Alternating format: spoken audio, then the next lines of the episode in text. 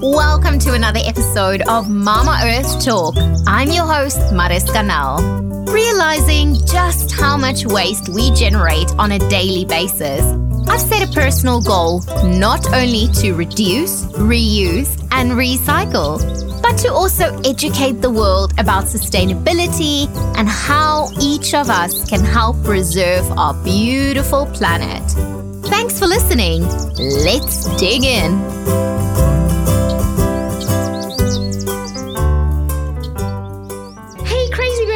I hope you guys are doing well. I am super excited. I'm always excited, but today I'm excited to actually interview a fellow South African.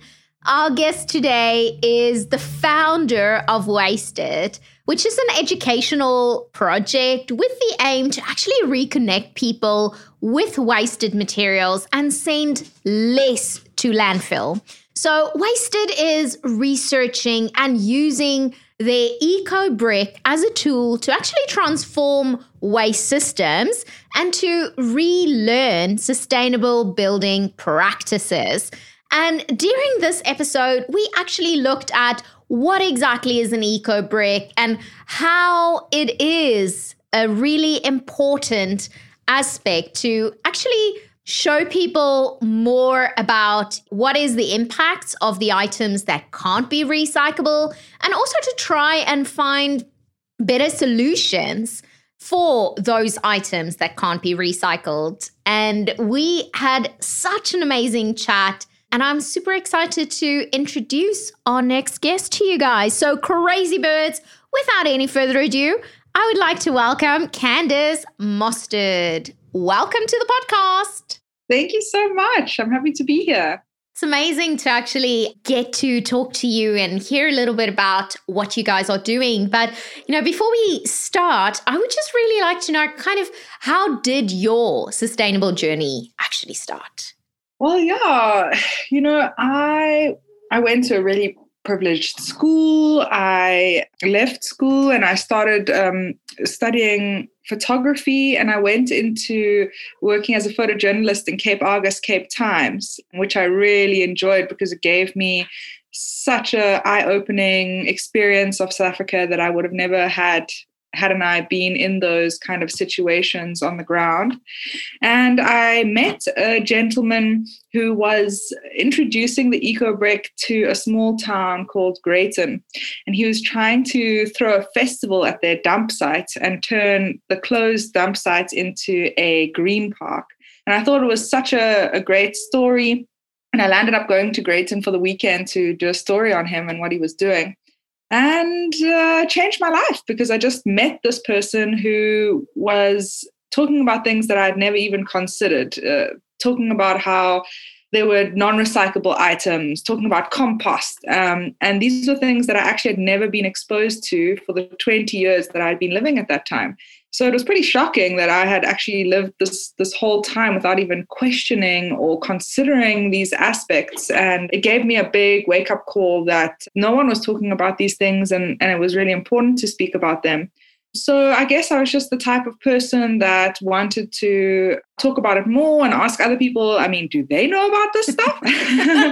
and yeah, it just it just landed up being something that I was good at to to kind of share the information with other people.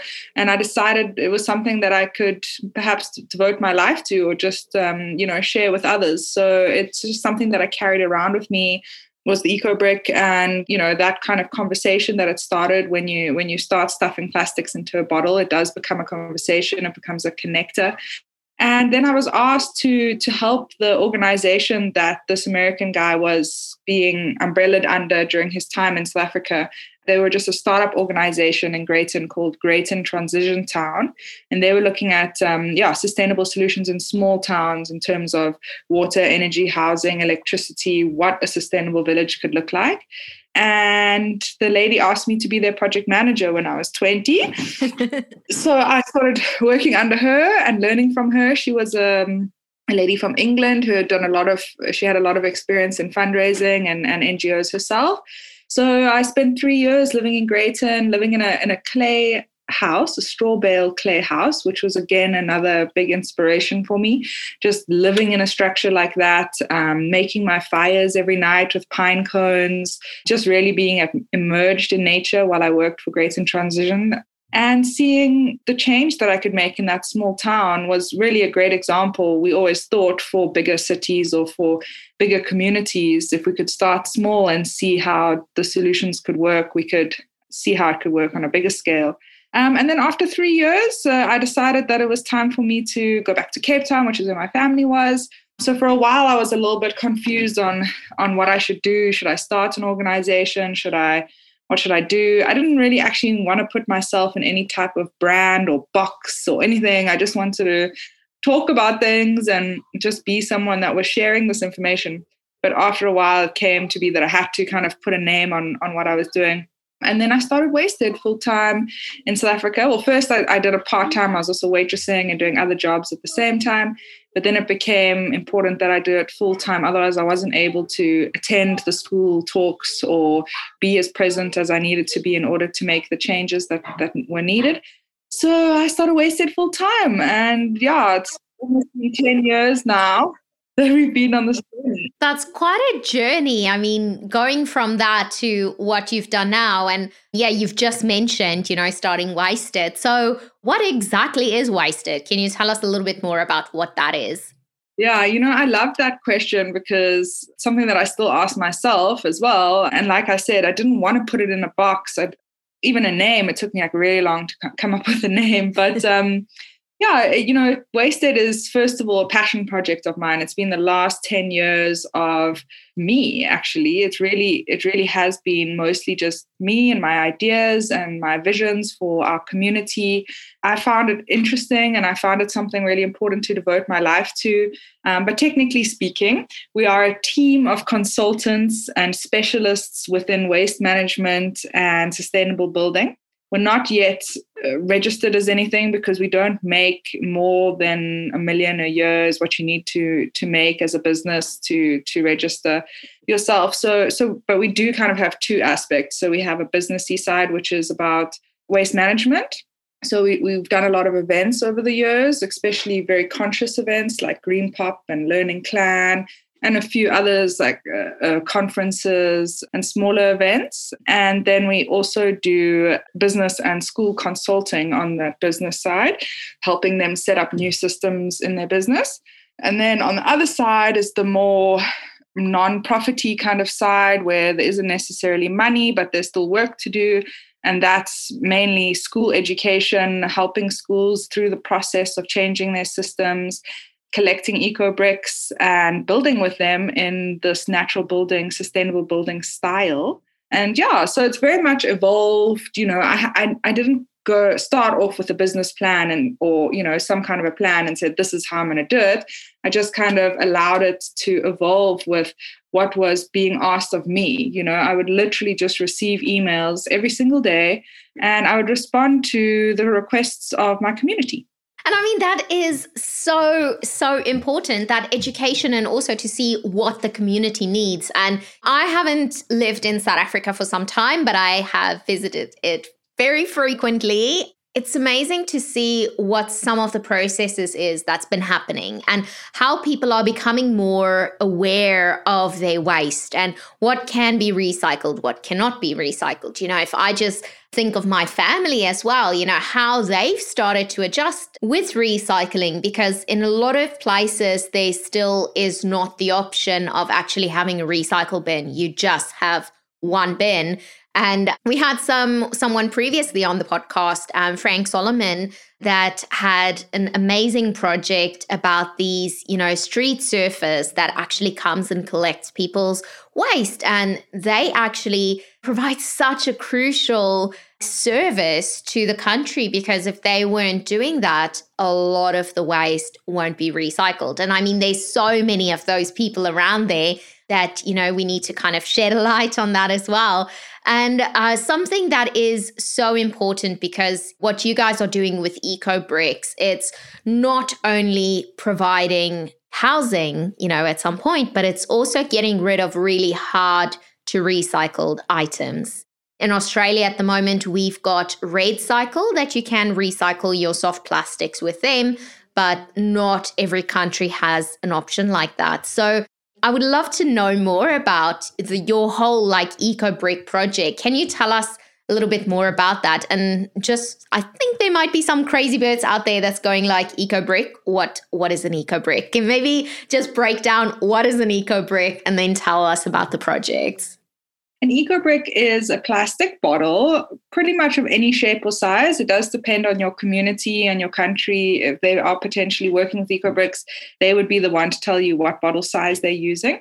But it's any shape or size plastic bottle that's stuffed tightly with clean and dry, non recyclable materials. So it doesn't actually only include plastics, which is what it mainly consists of, um, which is non recyclable, but there are other things like foil, lollipop sticks. I call it like little bits and bobs of random materials, even fabrics and old panties, for example, are things that are potentially non recyclable. They don't have a formal system to be placed in, and therefore they would end up in the oceans or in the rivers or in landfill. So it's a diversion method to keep them out of those places and use it as a, a, formal brick, as something that can be useful as an insulative brick. It's not a weight bearing brick. So you would build your structure first, your roof, your strength poles, your foundation, and then you would just fill in the walls with the eco bricks and cob which is a natural building method uh, or mix of sand, straw, clay, and water. And then after that, you would put a nice plaster layer, and there's various plaster layers from uh, more natural options to a little less natural options. But basically, the idea behind putting them in cob is really important to speak about. It's something that we've been researching or trying to research. It's very expensive to fire test anything. And it's been a slow journey in South Africa, first of all, to get people on board for EcoBricks. It probably was the first five to six years of just getting people on board. And then it's been the last four years of trying to get, you know, the proper uh, funding and areas to to take it seriously in, in, in terms of testing it. Um, but it has been around for almost 30 years, over 30 years actually, in South America, Guatemala, Indonesia. My friend who introduced me to it is in Santa Fe, New Mexico. So people have been using it already, but they've only really used it in this natural building method. And what we found in South Africa is people started embedding them in cement, which wouldn't necessarily be a bad thing if cement wasn't actually one of the biggest CO2 emission producing materials on the planet. I think in 2009, it was actually named as the most destructive material in the world that was the Guardian that posted that in 2009. So, you know, a lot, not a lot of people understand how destructive cement can be and they think it's a nice easy solution to pop the eco bricks in and that was one of the first kind of struggles that i had after many years of working with eco bricks here in south africa was that people just wanted to embed it in cement as a as a solution and, and my work actually became a lot also around educating people about sustainable building practices. But then of course having to also prove it was the tricky part. But we were approached by stellenbosch university just before covid happened and they were able to fund some fire tests for us. And we got to see in actual fact what we were always talking about how how the eco brick reacts to cement so the one thing that happens is that there's a chemical reaction that happens with the plastic bottle right against the cement where it actually kind of sticks to the plastic bottle so if you were to take that structure down, it often breaks the bottle up, or there's a little bit of a chemical reaction and it bursts the bottle open. So then that means in the future, you know, if that structure is taken down, the eco brick's null and void. It's just going to go straight back to landfill. It's not going to be able to be reused again. Whereas when it's straight against the cob material, it just is protected in that cob. There's no reaction that happens there. And when it's taken down, it's very easy to separate the, the, the mortar from the, the bottle. And then in terms of the actual fire tests, it was great to see that. So we, we built a whole bunch of test walls, and there's two different styles so far in terms of uh, building a structure with it, where you can either put them up vertically with chicken wire on either side. So you make a, a wooden frame, chicken wire on either side, and then you prop the eco brick straight up, and then you can basically put that cob mix in between that chicken wire and cover the whole thing. And that makes a nice thin wall, but it's a lot, little bit more labor intensive because you really have to stick your mm. fingers in there takes a bit more time, but that's a nice thin wall. And then the uh, other option is to lay them down like bricks and, and then cover the whole thing with cob. And then, of course, like I said, there's various plaster options. So you could do a very natural plaster option of the same kind of cob mix. People use dung and ash and things like that to strengthen it. And then on the other spectrum, one of the best options is lime which is actually what cement is mostly made out of, but um, it has about 50% less CO2 emission. And it was what was used before cement was invented or founded. It is what, was used as our plasters before. So you'll see mostly inside houses uh, would be plastered with just lime, and then on the outside, they would use a cement. And then you can even use a 50 50 lime cement mix, which helps the cement be more breathable because cement is not a breathable material at all, but clay and cob is. So the, the structure actually expands and contracts, um, and the cement wouldn't do that. So you would never be able to just put a cement plaster on a cob structure. You would have to um, do a lime cement half half 50 50 and that lime helps the cement breathe and it creates a really really strong plaster. So it's not so much of, you know, being completely anti cement, mm. you know, but just being aware of everything that you're utilizing, how it's going to be cared for in the future, how it's going to be taken down and dealt with afterwards. So for us, using as little cement as possible and educating people about that is very important to us as well. So yeah, that's how EcoBrick can be used. And in other countries, it's been used very successfully in this method. And then in South Africa, we've gotten, you know, we're the we're the rainbow nation, so we've used it in all different ways. And that's been great. It's been great to see how people have explored it um, and played around with it. And one of the things that happened is that I started collection points for public. So initially, you know, I just started um, business and school programs where it worked quite nicely because it was a full circle project. So a school would contact us, would say, okay, cool, we want to build a little bench.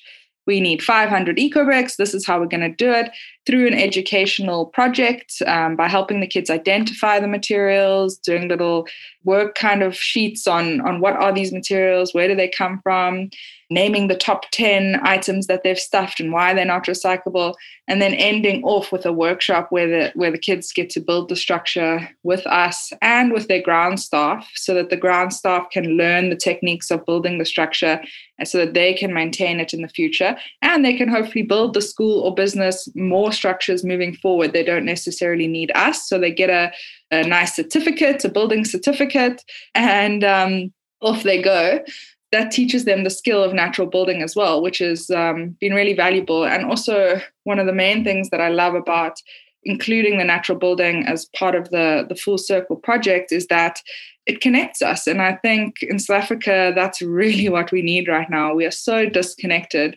So having a little build day with a business and a school or two different schools from different communities, throwing mud on each other, painting our faces with mud, and then building this beautiful structure with our own hands. You know, you can see the fingerprints in the structure before you put the plaster on.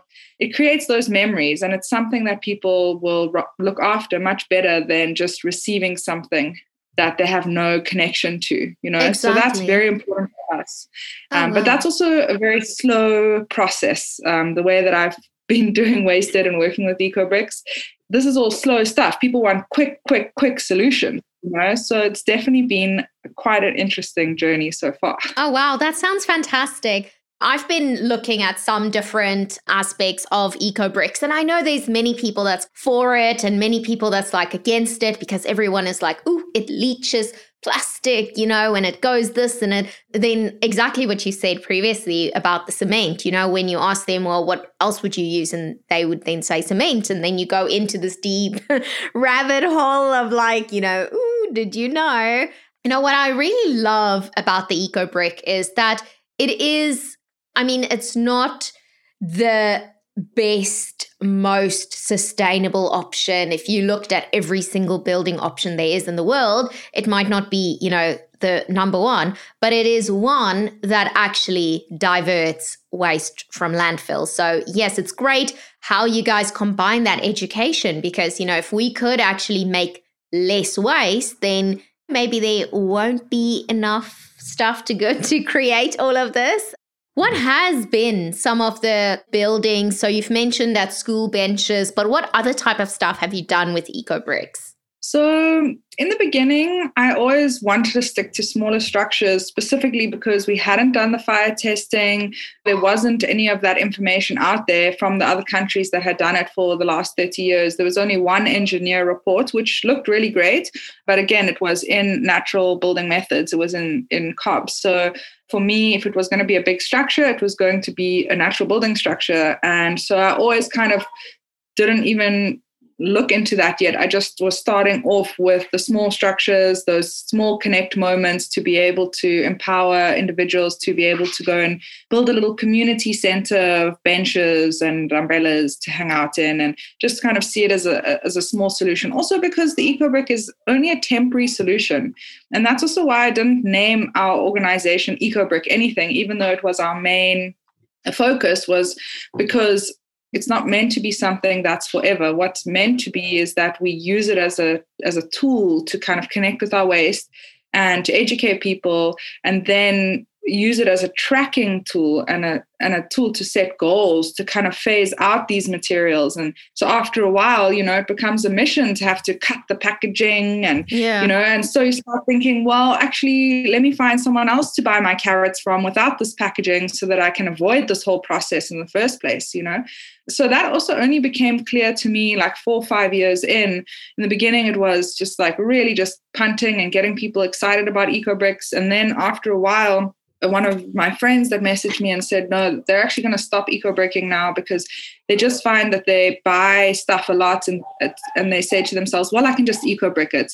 And mm-hmm. I thought, mm. wow, that's a really important point actually, because people must understand that this isn't just a great solution. That this isn't a solution really. Exactly. It's just a temporary stepping stone into getting into a better system here in our country and in the world. So that became a really main aspect for me over the time as well to rather share that and to have these kind of smaller, slower projects that really hit home with these materials and really identifying them.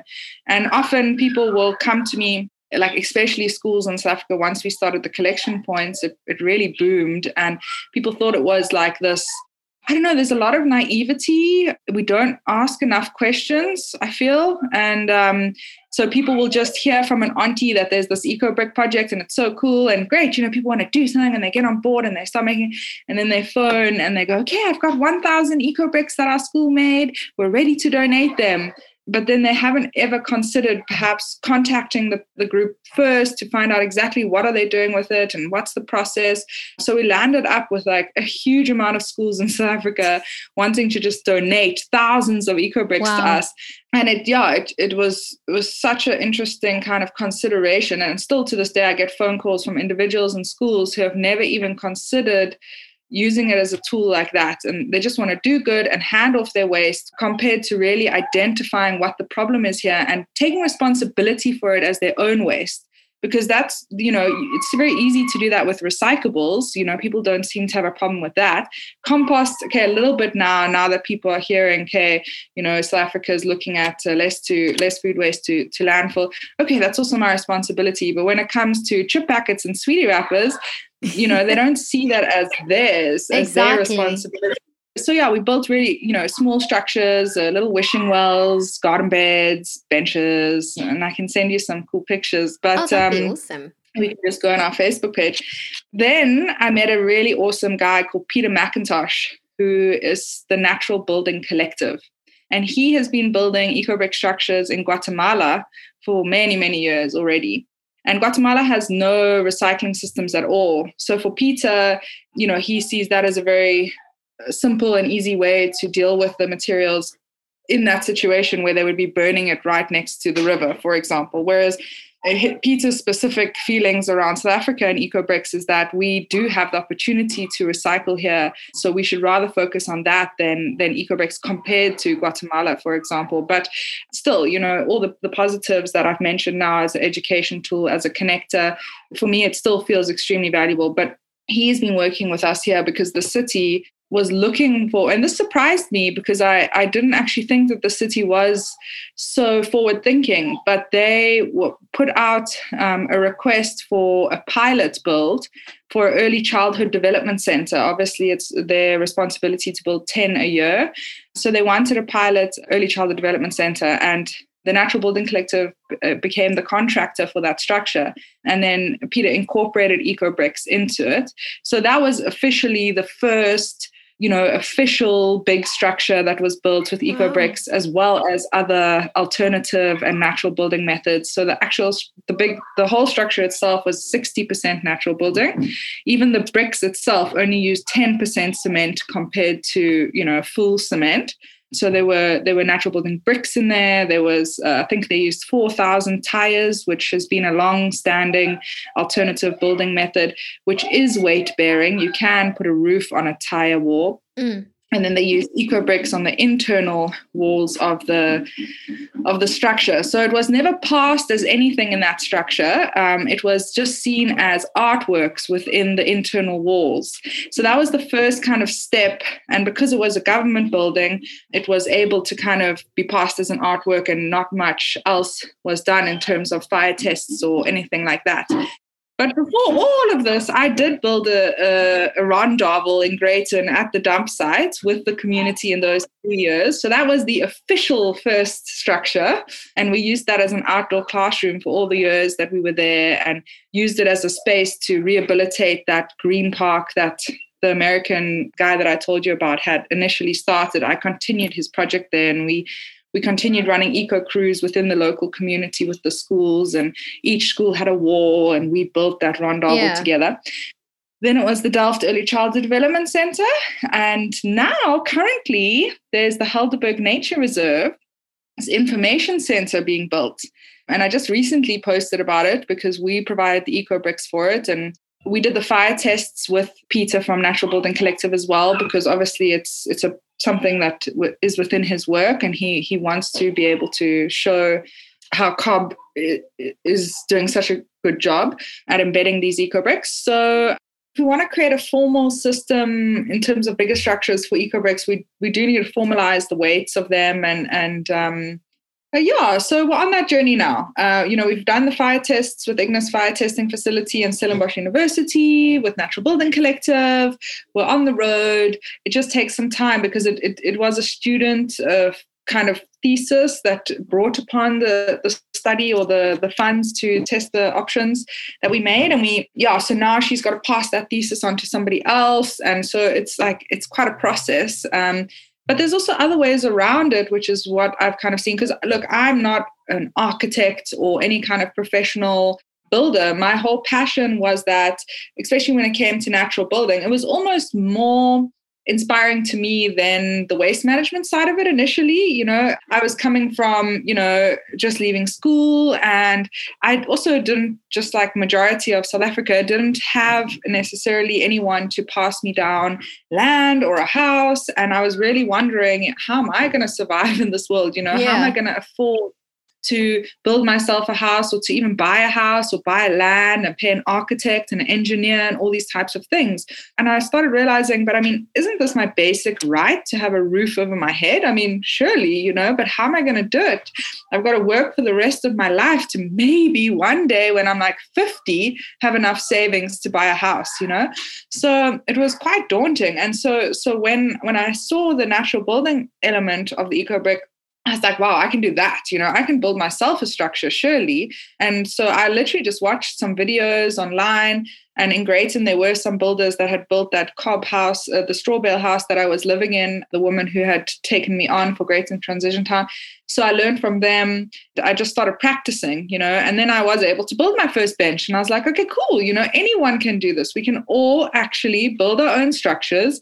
We can grow our own food. We can educate ourselves about the medicines around us and actually medicate ourselves a lot of the time by ourselves. Not saying that Western medicine is not needed and, you know, there's a place for everything, but specifically within within building, I was like, okay, this is something that I could potentially do. And and I wanted to inspire other people especially because I had been working from the newspaper side of things where people were burning tires in protest for mm. toilets at that time. And tire was something that you could build a structure out of as well, you know?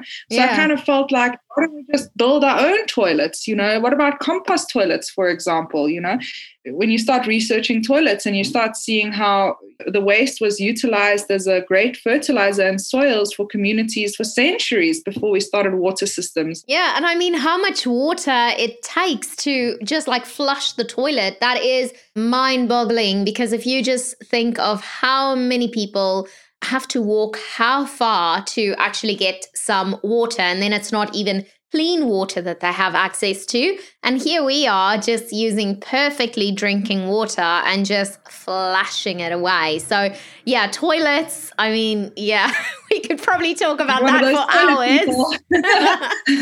I'm also like, it's like a very specific type of person that is interested in talking about toilets. You like toilets? Yeah, honestly. Oh, yeah, oh, toilets. So excited about toilets yeah, you know, when you really look into it, you start seeing, you know, how valuable it was in terms of crops beforehand and how devastating it's been on rivers and, and oceans with, with pumping sewage into our water systems. So it's very insane that we haven't looked at more composting exactly. solutions.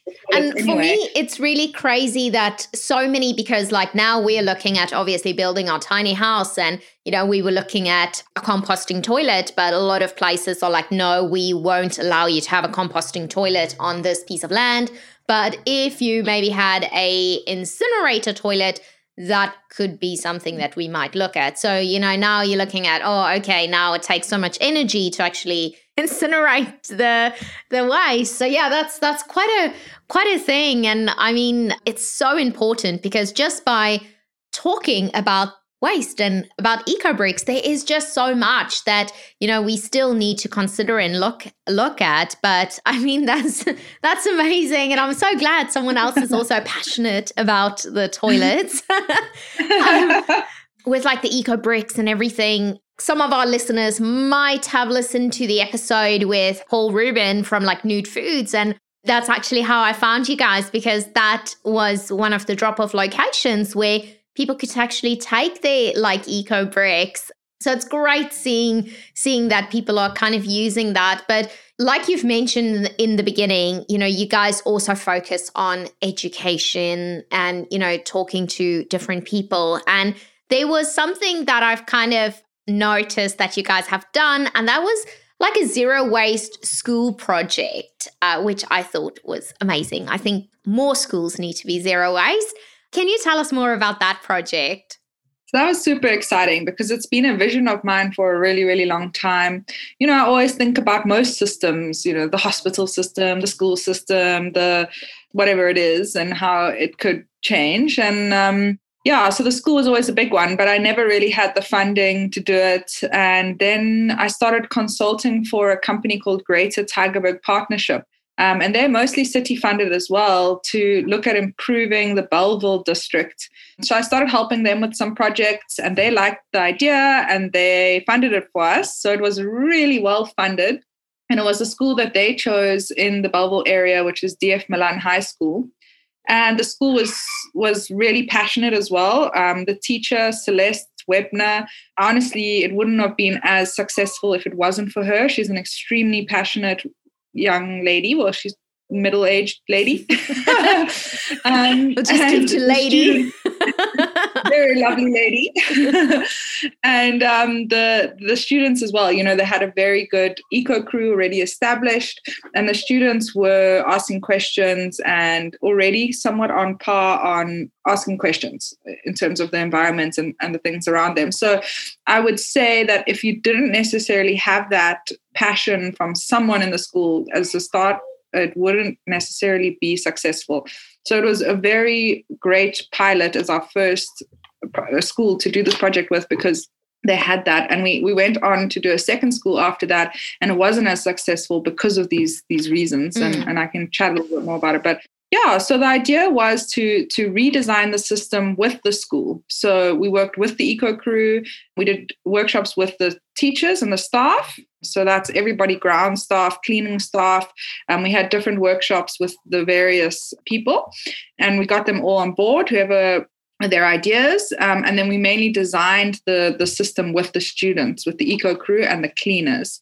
So we had these um, design workshops where we went around, we looked at where better bins would be. And then I also posed the questions for them to figure out what waste they were producing and where it was ending up and who else in their community was utilizing the different materials that they had identified. We decided to do a track your trash app um, because it was high school students and uh, most of them were phone savvy anyway.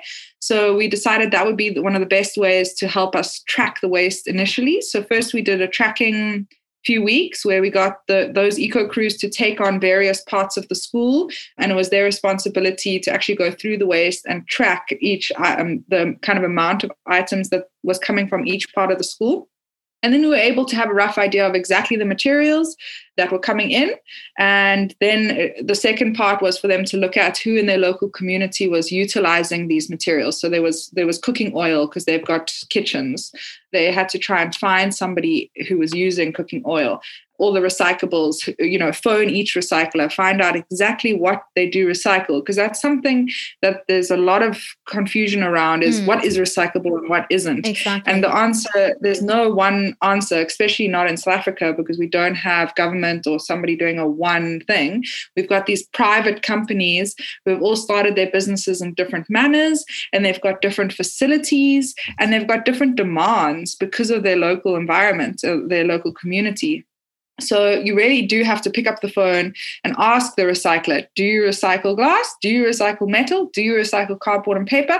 And then out of the plastics, which resin do you recycle? Mm. Because they don't always have each a facility or um, enough demand to to accept each resin.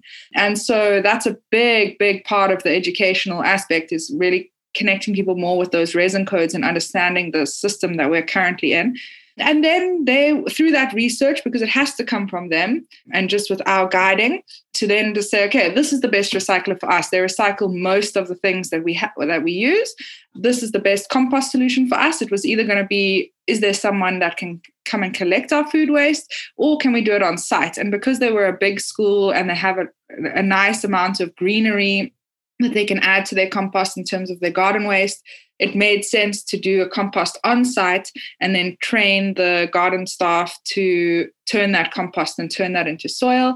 So that became the solution for the food waste and the garden waste. And they were trained by a horticulturist um, that we brought on board. Then we set up a depot because that's also an important part. So it's the recycling bins that they decided where it was going to go and how we were exactly going to design the bins for their needs. Were we going to just have a three bin system compost, recyclables all together, and non recyclables? And how were they going to process that? Were they going mm. to put it in a bin and eco brick it later? Or were they going to put an eco brick on the bin and get people to eco brick immediately? Yeah, they designed it. We got the funds to get the bins. We set up a whole depot area. They had great space to do that. We connected all the recyclers. So we had a big implementation day where the recycler was there, the eco oil who was going to turn the used oil into car oil. Everyone was there. So we got to meet everybody and play games and connect, set up the depot also by themselves, not here's a depot, yay, yay, yay. Yay. You're the ones having the bags, putting up the signs, where's the best place for this, how are we going to do it?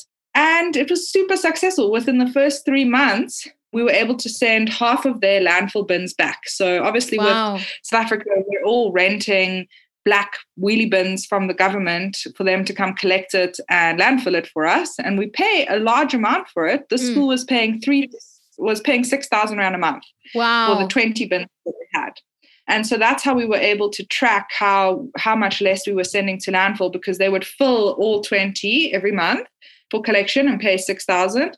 And then within those first three months, they were able to set aside 10 of them and save 3,000 Rand because within the new system, not as much was being uh, landfilled. So that was amazing to see. And um, yeah, I was super proud and super happy to see it so successful. Yeah. And then we went on to the second school, which also was good. But but like I said, you know, the, the the passion wasn't necessarily there. And especially when it comes to fundraising, often the funders choose the schools themselves, and we don't often have a lot of control over that. Mm. So it's just chosen because it's in the right area or, yeah. you know, some other reason and it's not because the school genuinely has a passion for it. So if you don't have that you're not going to put the effort that's needed into separating things properly because there's going to be a lot of mistakes you know it's not a perfect thing and you need to keep keep at it you know and if you don't have that initial care then you're not really going to keep it going because it's not of, of main interest to you yeah Oh, wow. That's amazing. And I mean, there's so many of our crazy birds that actually listen that, you know, whether you have kids at school or, you know, whether you actually work for a school or just like live close to a school, there's always stuff that we can ask them to kind of consider and mm. see how it goes. And I mean, it also doesn't have to be a school, it could be your favorite restaurant around the corner, which I'm targeting at this moment, just because I've seen what they throw in our recycling bin. And, you know, so we'll see how it goes. So, with all the work that you guys have been doing, what has been some some of the feedback, you know, that you've been getting from the community that's either been involved in your EcoBrick projects or some of the waste education programs? Hmm, I had really an interesting a young man interview me for his thesis, and he was specifically looking at yeah impact, and that's one thing I guess that I haven't been so on board with in terms of really creating a proper impact assessment of the work that we're doing which is something that we're trying to create now to really try and see exactly how we can create better impact and how we can record it because it's quite tricky. But in terms of of the people that I speak to every day, yeah, it's what keeps me going because you know there'll be people that phone me and say their whole household has changed, that their child is so passionate about it and they've gotten the whole family to do it now. You know i think it's it's just one of those things that that has the power to to change the EcoBrick itself. You know i wouldn't say um, our work necessarily. I feel like the you know just the act of stuffing itself makes you go on your own personal journey and that's what i hear from people just what the same experience that i've had of a really eye-opening experience and wherever that takes people you know i mean the feedback obviously from the schools that we've worked with the businesses that i've consulted for they've been amazed that they haven't that they didn't ever think about it like that yeah, because sometimes the idea is right there. You know, it's right in front of you. Something so simple that can make such a difference. Yeah, so a lot of people are pretty shocked and and kind of overwhelmed sometimes by me. I think I'm also like uh you know, I talk a lot and I've got a lot of information. So after a conversation with me, they tend to go, Whew, okay, wait, I need to like rethink my whole life here because, and a lot of the schools, they don't have the capacity to make these big changes. You know, even the events that we, we work with, there's not many events that are willing to take it so far to really say, can I only send two kgs to landfill? Yeah. The, you know, they're kind of like, no, no, you know, we don't really, nah, you know, and the way that I do the events, is also like really, and I can understand why they wouldn't want that necessarily because we put people at the bins. So that was one of the first things that I realized. So after doing this Greyton project and coming to Cape Town, Greenpop, I don't know if you know them, yeah. they're a tree planting organization. They're super cool. So it's been almost, yeah, six, seven years now that I've been working with them. And because they were also just young, passionate people, they gave me the opportunity to explore in their in their festival. So I came as a they were having their festival in Zambia and they were looking for partner projects. So, you know, someone to paint a mural, someone to do whatever, and I was going to do an eco brick bench. And then because I was part of the team and I was working with EcoBricks to build this bench, they were like, Oh, don't you want to help us with the waste management? And so before that, I wasn't even considering you know, getting into more deeply into waste management. And I was like, okay, well, I guess since I'm working with EcoBricks, that's what I should do. And and that year was particularly uh, I had a lot of tears because it was it was a lot to handle. But what I realized was that participation was so vital, just as it is in the EcoBrick and how you connect with it. So what we did is we set up a depot. I set up a depot. And then I had two bin stations. And because Greenpop already had groups for tree planting, so you know, each group would go on to different sites, we set up a system where each group would come and do the waste with me in the morning. So that group would wake up a bit earlier. We would go and empty the two bin stations, take it to the depot, clean the things that were dirty, put it in the right place, turn flatten the tetra packs and hang them up, uh, we had a, um, a briquette maker because in Zambia, again, no recycling systems at all. So cardboard we were turning into fire starters and um, soaking the cardboard and then br- briquetting it. And again, it's all environmental solutions. So yeah. here we are in Zambia. It's not going to be the same solutions as in Cape Town. You have to adjust and adapt. So that was my first realization that that this is the answer it's participation and exactly. and so then those people that had had those sessions were much better using the bins in the next few weeks because now they knew where it was going they yeah. were part of that process. So they were able to use the bins better. So when I went ahead and did more Greenpop events, we would always incorporate that kind of aspect to the point where I didn't even have bins in some events. We would just have one big depot and we would do pre education beforehand on how they could separate their waste at their camp.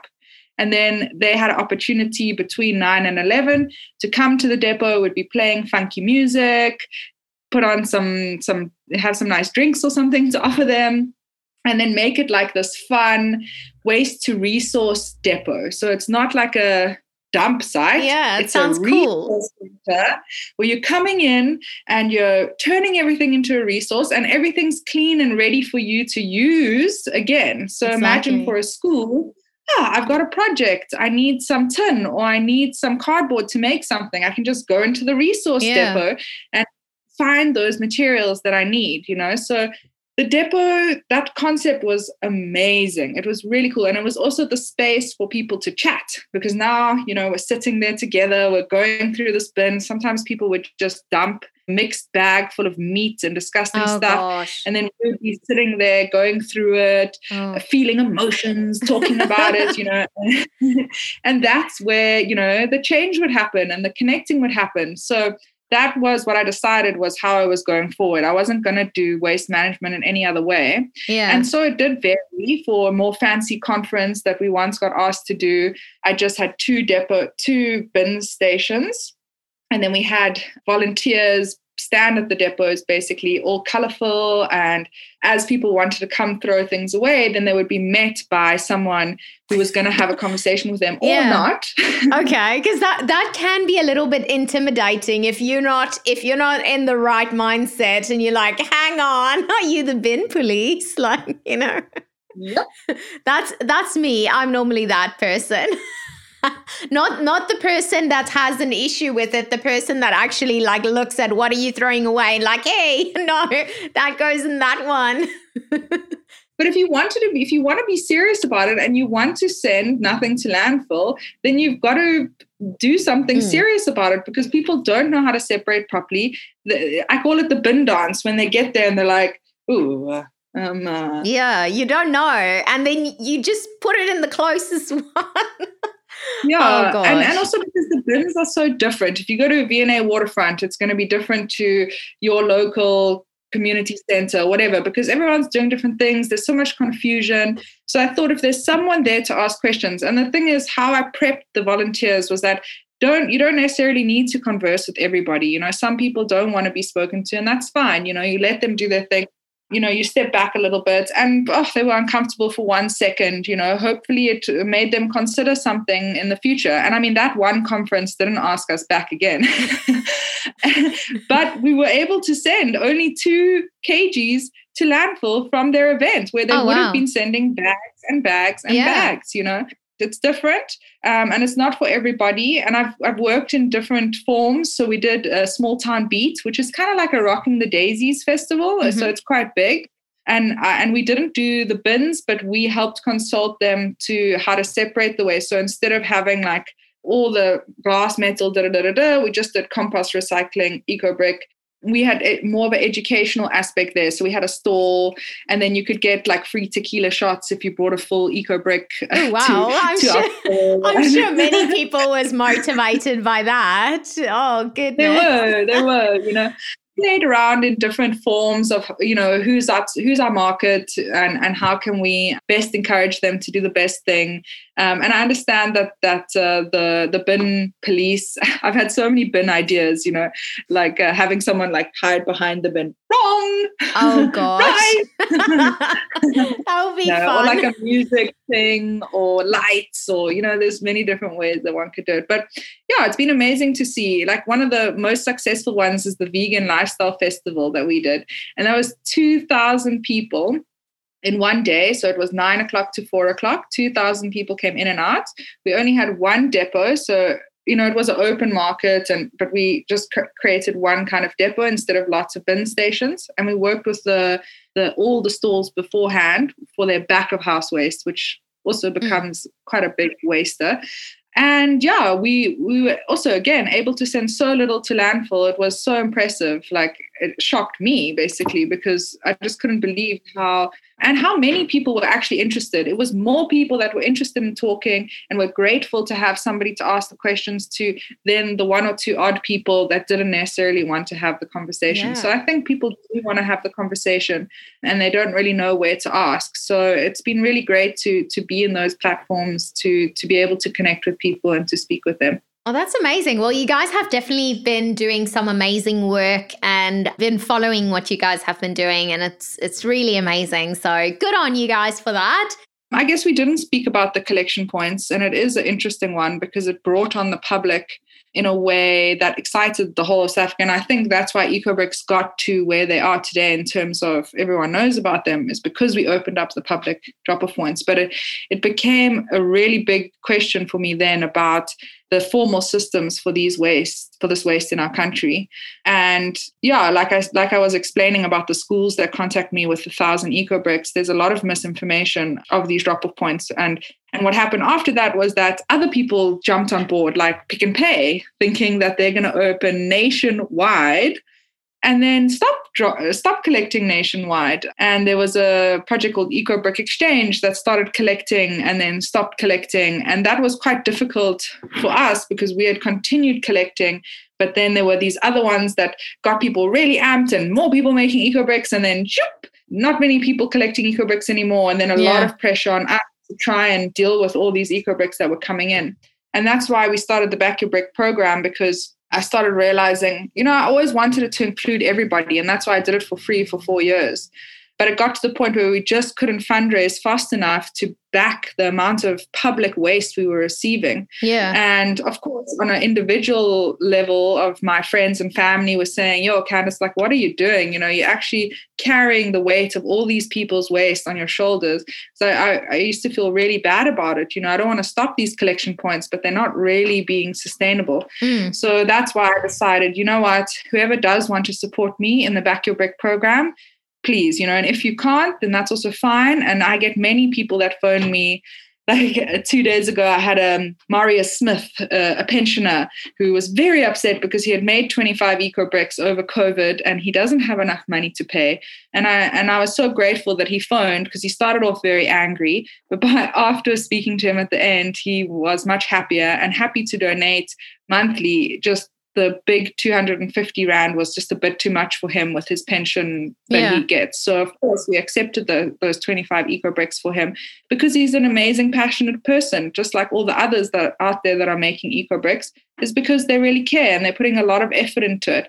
But it doesn't mean that there isn't a cost after that to transport them and to actually build with them so yeah we appreciate all the support from everyone who has um, now started backing their bricks with us and we hope that the city will, will work with us more in the future in terms of a more sustainable solution for them and that doesn't always have to be paying for eco bricks for a sustainable collection because otherwise I would just have to do what Pick n Pay and Eco Brick Exchange have done and just stop collections yeah. and that wouldn't help in terms of creating a, a, a nice project out of this. So yeah, it's been great to accept my the value of, of this work.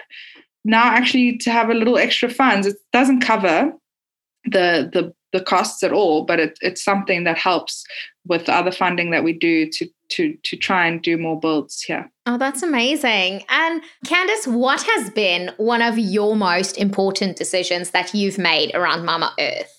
I think it's it's um, more on a personal level. Uh, I kind of have two answers, and the one the one was having um, a home birth. I've had two I've had two children, and both of them have been home births, and that was a really amazing experience in terms of all the fear that was around having natural birth and taking the power as a woman to know that that's what women have done for centuries and and that you actually can that was super super empowering and i and because it's something that connects us to earth you know? It's um it's we are animals. We are part of nature in this animal way and we and um so that that was a really really uh, special one for me. And the other one was using reusable nappies and alternative reusable sanitary products like reusable pads and um, moon cups because i think it makes a big difference long term. It's difficult. It's not always easy. I speak to it's another little passion project of mine trying to help people doing little workshops. Like sometimes I do it called the Mama and Baba workshops and try and share more about reusable nappies and alternative sanitary products. But yeah, I think it's it was one of the best things that I could have done for for the planet is is make those choices, even though it, it was hard cleaning all the nappies all the time. but I never used one single use nappy, and I think it definitely made a difference for the oh, earth. Wow, that's amazing. Yeah, it has such a big impact. I mean, I don't have children and I don't know about the nappy cleaning, but we do have like the pee pad issue with the dogs. And I am very proud to say that I did not buy one single pee pad and she's just been peeing all over the house. So we've been cleaning it. But yeah, so oh, that's amazing. Um, Candice, we are now going to move into our final five. First one is what is one social media account or publication that you follow? Uh, I don't actually follow a lot on Instagram and Facebook. I'm not so good on it. But um, when I do, it's uh, trail free divers. I love watching what they're doing under the water. Cool. We'll definitely check that out. And what is your hope for Mama Earth going forward? I hope that people will ask questions more and connect more with with Earth and with the planet. I think asking questions on everything is really important and just finding out as much information as they can before making decisions. Awesome. And what advice can you give our crazy birds this week to actually help out Mama Earth? I think trying out um, reusable options in in the, a lot of the things that you do. So looking at at every little aspect and um, seeing if there's a reusable option for it. Awesome. And what is one sustainability fact that you like to use in a room with people that is not yet on a sustainable journey? oh, shame. I mean, I try and not even converse until they ask questions because I don't want to be that person. But um, I think talking about cement often is the is the best fact that I can give them that it is one of the most destructive materials on the planet, one of the biggest CO2 emissions on the planet. That often gives them a bit of a a bit of a fright, a bit of a question. awesome. And Candice, where can people actually find you?